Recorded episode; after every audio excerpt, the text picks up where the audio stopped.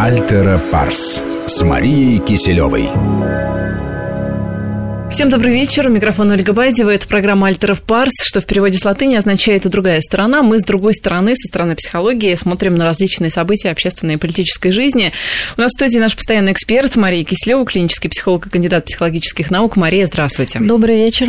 Давайте начнем с громкой истории, которая случилась на этой неделе в Петербурге. И буквально о ней говорит и весь город, и э, в, вообще вся, вся, вся, вся страна, потому что э, вопиющие, конечно, случаи, когда педофил э, поймал в своей сети девочку. Это произошло в метро в час пик, в утренний, в наилюднейшем просто месте. Совершил с ней э, развратные действия, и никто из пассажиров этого, ну, не то чтобы не заметил, не хотел заметить, не пришел на помощь. Ну, в общем, куда-то девочку педофил оттащил, и в итоге э, все закончилось плачевно. Э, самое, конечно, примечательное, что никто не среагировал из пассажиров, и девочка никоим образом не смогла, не получилось у нее привлечь внимание к тому, что вот что-то с ней происходит. Здесь э, вопросов несколько. Давайте начнем с того, что вот толпа. Вот толпа, mm-hmm. и э, если вдруг ты, можно ли, во-первых, заметить, э, что какие-то люди отличаются от других э, вот, в сторону маньячных таких наклонностей? Можно ли в толпе этого педофила, маньяка э, вычислить? Ну, это достаточно сложно, потому что как раз именно педофилы, если мы берем именно это, скажем, извращение такое сексуальное, то это чаще всего люди такого феминного склада, то есть это мужчины, производящие впечатление безобидных, тихих, а, ни на что не претендующих, с такой сниженной сексуальностью как раз. Собственно, почему их и привлекают а, дети, потому что взрослая сексуальность у них не развита в том смысле, что вот как мы представим себе мачо, да, такой вот мужчина-мужчина, да, то есть это как раз нет такие, нет до мужчины, и поэтому в толпе, ну, мужчина, скорее который... всего, он будет серо выглядеть, невзрачно, как-то, может быть, вяло, и вот, ну, это не значит, что теперь нужно на всех спокойных людей там кидаться, но я это говорю к тому, что определить вот просто на глаз, наверное, сложно.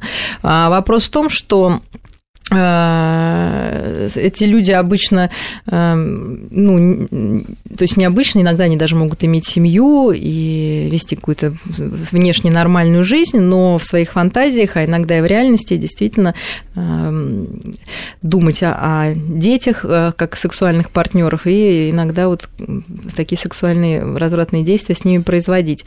И это может быть не так часто, да, как какое-то напряжение, которое долго накапливается, его нужно потом потом снять, и опять какая-то нормальная вроде со, со стороны жизнь. Поэтому определить вот так на глаз это тяжело.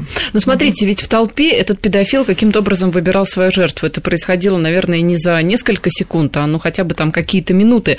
Вот э, можно ли это внимание постороннего, чужого человека на себе отследить и э, понять, что тобой заинтересовался кто-то не очень, не очень честный, не очень хороший? А, я, к сожалению, не знаю, каким образом девочка пыталась привлечь внимание что, ну, людей и почему почему они на это не отреагировали. Но, скорее всего, и вообще чаще всего педофилы действительно избирают детей тоже тихих, неуверенных в себе, которые на самом деле не знают, имеют ли они право отказать кому бы то ни было, в том числе и педофилу, и имеют ли они право за себя постоять, иметь вот свою такую точку зрения, как-то побеспокоить другого взрослого. И потом тема очень деликатная, здесь примешивается некий стыд, потому что если это откроется, то ну, будет стыдно самому ребенку, да, что это произошло. И, и я думаю, что как мы уже говорили, что такая яркая сексуальность педофилов как раз отпугивает, что, возможно, какая девочка была достаточно скромная, спокойная, от которой нельзя было ожидать вот какой-то громкой, бурной реакции и Э, ну, которая легче бы поддалась вот на вот это э, влияние и не смогла бы оказать сопротивление. И как отследить влияние? Ну, мы все, наверное, наверное, многие дети, девочки в особенности в детстве в час пик это влияние чувствовали, да, кто-то там прижмется как-то неловко, либо там, смотрит да, как-то либо как пристально. Ну, смотреть скорее они не смотрят, да, потому что а, глазной контакт, да, глазной контакт скорее их может пугать, потому что глаза это самый сильный стимулятор а, вообще, да, человеческих взаимоотношениях. Поэтому я думаю, что это какое-то обтирание, а, куда-то там руки, да, не туда у человека лезут, и нужно а, ну, научить детей ну, не стесняться, а прям вот давать по рукам и привлекать внимание с первого момента, как вы только почувствовали, что а, ну, как-то ваши телесные границы нарушаются, да, что к вам кто-то более чем в норме прижимается в той же толпе в метро, в, метро, в толкучке. То есть, Хотя, знаете, да, в метро это сложно, согласитесь. Это сложно, Потому что в час пик там все друг да, друга прижимаются. Это большая проблема, то, что в метро действительно телесные границы наши очень а, сужаются, и мы, собственно, в жизни границы это минимум 50 сантиметров, да, если человек подходит ближе, уже как-то некомфортно, то в метро все это стирается, поэтому люди э, такие недобросовестные этим пользуются. Но нужно все равно, если некомфортно, научить ребенка э, говорить об этом и заявлять об этом э, окружающим и вот этому человеку, что похоже как-то вот давайте отодвиньтесь от меня, потому что мне это неприятно, и давайте поменяемся с вами местами, например, да, ну как-то вежливо но обратить на это внимание. Поражает реакция взрослых. С одной стороны, она поражает, с другой стороны, она очень э, понятна, потому что часто в случае педофилии встречается внутри семьи, и родная мать может догадываться, что что-то не так, но делать вид, что она ничего не знает. И вот такое явление действительно очень странное с точки зрения логики, но с точки зрения другой, наверное, объяснимое.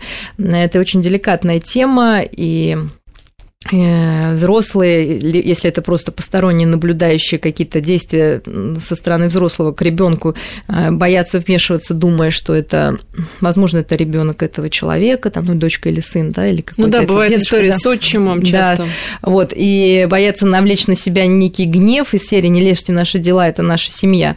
Э, это с одной стороны. С другой стороны, опять же, тема деликатная такая, вот что было, что не было, да, потом как-то тебя еще обвинят, да, что ты, у тебя какие-то мысли там дурацкие в голову приходят, а вроде ничего и не было. А, в-третьих, это то, что если действительно произошел некий акт, нужно быть свидетелем, куда-то ехать, вызывать милицию. Ну, в общем, к сожалению, вот эти такие мелочи перевешивают сознание взрослых, и они стараются не вмешиваться а, в какие-то ситуации, когда, по идее, э, их влияние ну, должно было бы а, быть и могло бы предотвратить а, ну, какое-то насилие над ребенком. То есть лучше все-таки спросить у ребенка. А да? я думаю, что, конечно, лучше спросить и вот э, ведь То есть спросить... в последнее время люди, конечно, вообще привыкли к тому, что вот многие случаи какие-то по телевидению, по радио и какая-то пропаганда идет, что семья сама разберется с тем, что происходит внутри нее. Поэтому, когда мы наблюдаем некоторую сцену на улице, э, есть взрослый ребенок, мы, естественно, скорее всего, будем думать, что это семейное какое-то семейное отношение. И это пер- первое. И второе, то, что ну, нам будет какой-то дан отпор тоже в агрессивной форме, который пугает. И либо мы будем чувствовать себя дураками, дураками, да, скажем, неловко, если оказывается, что там ничего нету, нам показалось. Но нужно понять, что от этого зависит э, жизнь человека, даже если это не убийство, а просто изнасилование, конечно, жизнь искалечена.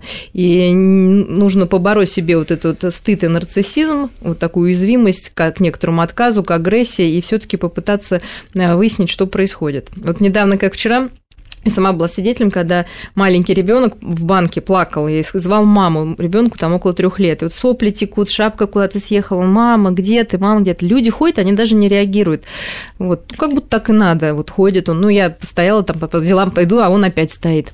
Уже на улице, также плачет. Вот. И, конечно, да, да, я не могу мимо такого пройти. И я говорю, мало что, что потерялся, там пошла в банк, говорю, там у вас ребенок уже 10 минут плачет. И мы вышли, а оказалось, что папа стоял внизу, на ступ... внизу внизу ступенек, и говорит, типа, девушка, чего к моему ребенку пристали? То есть, угу. ну, ему как бы нормально, что ребенок там, ну, в стрессе таком действительно находится, в каком-то потерянном состоянии.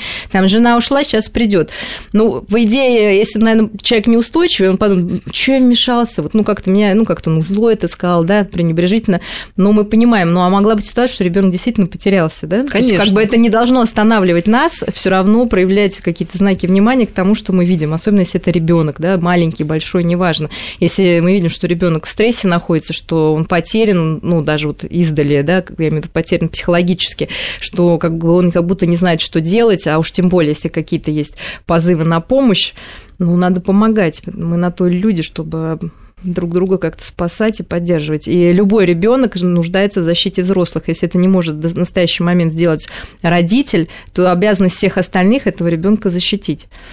Да, и возвращаясь все-таки mm-hmm. к истории с педофилами, когда они нападают на детей, э, все-таки если вот такой человек пытается куда-то заманить, затащить ребенка, ну, например, берем все-таки детей там от 10 лет и старше мальчиков и девочек, есть ли вот у них шанс этого человека отговорить э, путем, ну, я не знаю, каких-то э, слов, каких-то, может быть, там увещеваний, либо, может быть, стоит научить там ребенка, как вот в таких случаях, если уже попался, стоит общаться с таким ненормальным человеком, либо там уже, в общем, все воля Божья. Ну, главное, конечно, не допустить оказаться с ним где-то наедине, потому что с одной стороны, эти люди действительно очень э, боятся таких ну, активностей, да, потому что их как раз привлекает пассивность, инфантильность этого, ну, своей жертвы. Поэтому, возможно, какие-то такие бурные действия, ну, опять же, не факт, да, могут его отпугнуть, потому что кого-то, может быть, как раз эта борьба и жертвенность, да, может привлекать. Поэтому здесь сложно ответить на этот вопрос именно вот про каждого конкретный случай, но мы должны научить детей очень э, критично относиться к тому, что, нам предлаг... что им предлагают взрослые, потому что до 10 лет, э, ну, до 7-то уж точно, взрослый – это полный авторитет, какой бы он ни был, чужой или хороший, или плохой, как детям кажется, а, и дети, конечно, следуют за ним, а, ну, просто потому что так принято в обществе, ну, и так дети воспитаны. Поэтому детям совершенно необходимо объяснять с, вот, там, с трех, там, да, шести лет в игре или при рассказывании каких-то сказок, там, про ту же красную шапочку, да, что если ты встретил некого незнакомца, и он э, как-то к тебе подлизывается, то или что-то тебе предлагает, то скорее нужно посоветоваться, не нужно пугать, что это может быть там серый волк, да, но, по крайней мере, нужно объяснить ребенку, обязательно нужно посоветоваться с мамой, если ты куда-то тебя зовет чужой человек, ни в коем случае без разрешения мамы не ходить, ну, объяснить это можно, не обязательно объяснять, что там можно, могут тебя убить, а просто сказать, мама волнуется, она, например, должна знать, где ты находишься, ну, какой-то болью найти причину, мягкую, да, чтобы ребенка тревожность лишнюю не развивать. А, значит, научить ребенка обязательно извещать, куда он идет, чтобы он не брал у незнакомцев там какие-то подарки, вещи. А, очень настороженно относиться, если ваш ребенок даже расскажет, что в школе, как кто-то ему там постоянно оказывает знаки внимания, как-то, да, обнимает. Обязательно учить ребенка, что есть интимные места, за которые никто, кроме там, ну, когда какая-то гигиена происходит, если это мама помогает малышу, либо он сам там уже взрослый, да, там а, моет свои интимные места, остальные как к ним прикасаться не должны, да, только... Ну, это, наверное, легко сказать, объяснить ребенку. А вопрос ведь э, не будешь же, да, каждую ночь ему, там, каждый вечер перед сном ему рассказывать, что ну, на самом такие... деле, не так много нужно. На самом деле, дети многие вот этого, то, что я говорю, не знают. Да? То есть мы с этим сталкиваемся, когда вот проигрываешь какую-то ситуацию, а, дети не очень понимают, да, что потом это все таки интимные места, они эрогенные, их как-то хочется, да, да, вот тоже у детей там скапливается некоторое напряжение, поэтому должны понимать, почему многие дети не рассказывают о педофилах, например, родственников, потому что если это какие-то прикосновения или что-то такое более, скажем, с нежностью проделанное, то дети воспринимают как заботу и ласку, и вовсе не как какое-то насилие. Хотя, конечно, а, вред психике оказывается ну, не меньше, да, чем если это какие-то болезненные там, да, и насильственные прям такие действия. Вот, поэтому дети скрывают, потому что они подменяют реальную заботу о себе вот этим сексуальными контактами. И именно дети, лишенные такой вот а, ну, заботы, которые не очень уверены, что родители их любят, они более склонны в любом возрасте ну, стать жертвами педофилов. Да? Вот даже, может быть, такой не, не всегда это такая вот жертва, которая вот случайно встретились на улице, да, а вот где-то ну, в пионерском лагере там или в какой-то команде спортивной, да, вот где бывает там тренер, да, педофил, он угу. тоже не ко всем будет там лезть, да, он найдет ребенка, которому не хватает. Они, да, да, жертву свою вычисляют. Конечно, и именно это та жертва, которая не хватает, то есть педофилу не хватало когда-то любви, да, и он находит такого же жертву, который в данный момент тоже обычно не, ну, нет какой-то саму, ну, уверенности внутренней, которой не хватает любви, и такая происходит подмена понятий, потому что ребенку в детстве нужна, естественно, забота и любовь без сексуальных каких-то аспектов.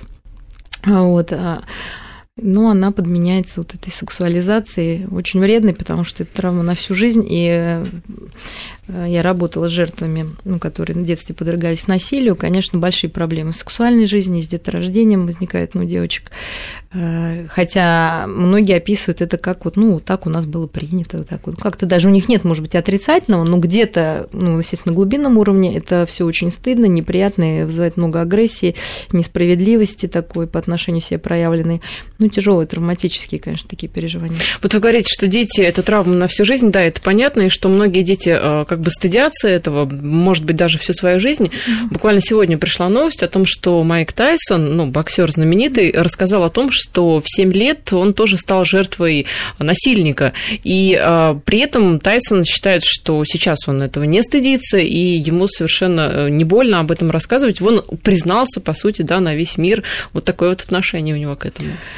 Ну, знаете, то, что человек говорит, это то, что он чувствует, это две огромных разницы. Потом он уже это сказал там не в 7 лет, да, и даже не в 17, а вот сколько там уж ему лет. А, то есть, возможно, какая-то переработка произошла, он, может, наконец почувствовал себя сильным и способным принять, да, этот грустный факт. А потом, э, если уже это произошло, давайте не будем, конечно, драматизировать и трагедизировать, потому, ну, потому что ну, жизнь всякое бывает. И, к счастью, жизнь продолжается, и важно а, заметить вовремя, во-первых, что это происходит, э, и оказать ребенку помощь, чтобы минимизировать вот эти последствия. Как э, мать может понять или родитель, что его ребенок подвергся сексуальному насилию? Мы с вами сказали, что часто дети об этом не говорят, понимая, что мама может а отругать, б это стыдно, с иногда это и приятно, да, то есть много причин.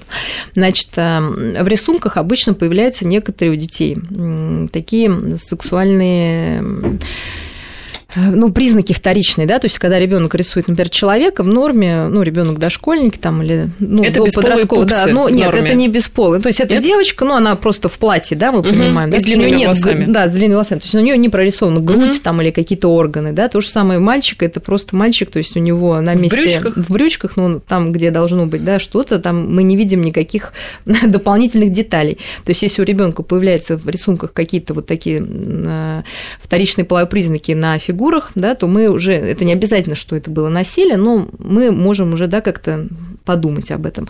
Естественно, это в игре, то, чтобы мы, опять же, затрагивали тему когда вот э, игрушки с половыми признаками, что действительно они применяются для того, чтобы в игре распознать, а, было ли сексуальное насилие у детей, потому что дети, естественно, все свои травмы, все свои тревоги в игре реализует. И, ну, если в игре мы видим, что там явно происходит что-то похожее на половой акт, а вот ребенок не понимает, что это половой акт, да, для него это нечто Ну, может быть, аморфное. он в кино насмотрелся чего-то. А, ну, мы тоже не очень полезно, да, то есть мы должны понять, что ребенка затронула эта тема, если это не по возрасту, ну, нужно обсудить, а что происходит сейчас, как он к этому относится. А что еще, конечно, ребенок может стать резко вдруг раздражительным, плаксивым. Возможно, вот он с каким-то человеком, если это кто-то из окружения, ну, может протестовать, общаться, да, то есть какой-то протест, либо наоборот, да, вот как-то проявлять большую симпатию, не, ну, так как бы ни с того, ни с сего, да, и как-то к этому человеку льнуть, ища в нем некую защиту. И, и тогда, конечно, нужно все это прорабатывать, объяснять ребенку ну, не нужно делать из него, наверное, клеймо жертвы, да, потому что тогда это закрепится. Ну, а рассказать, что да, это произошло, что, конечно, это плохо, ну, ты с этим справишься, и, ну, помочь ему переработать это, чтобы последствия снизить вот эти пагубные произошедшего.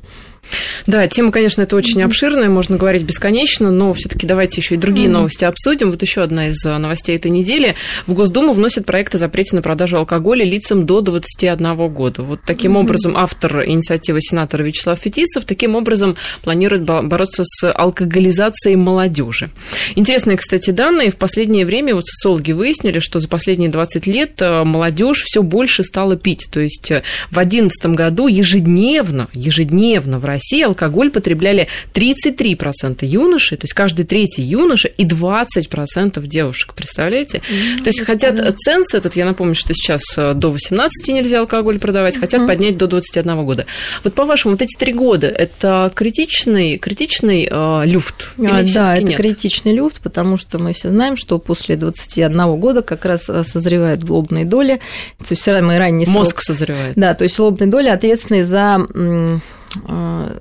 взгляд на себя со стороны, за возможность предугадать последствия своих поступков, то есть все то, что у нас, все, что детей отделяет от взрослых. То есть э, до этого возраста э, есть такое идеализированное представление о мире, преобладающее такое ощущение всемогущества, что мне все по, по силам и все. Так называемый юношеский максимализм. Да, да, да. А, который, естественно, является защитой от э, ощущения полного собственного ничтожества, да, как вот, то есть на, на, этой, на этой как бы грани э, подростки начинают пить, когда они ощущают полным ничтожеством, вот они выпили, вот сразу стали взрослее в своих глазах, все получается, девушки уже, как говорится... Которые тоже пьяные. Да, готовы, они готовы, жизнь удалась.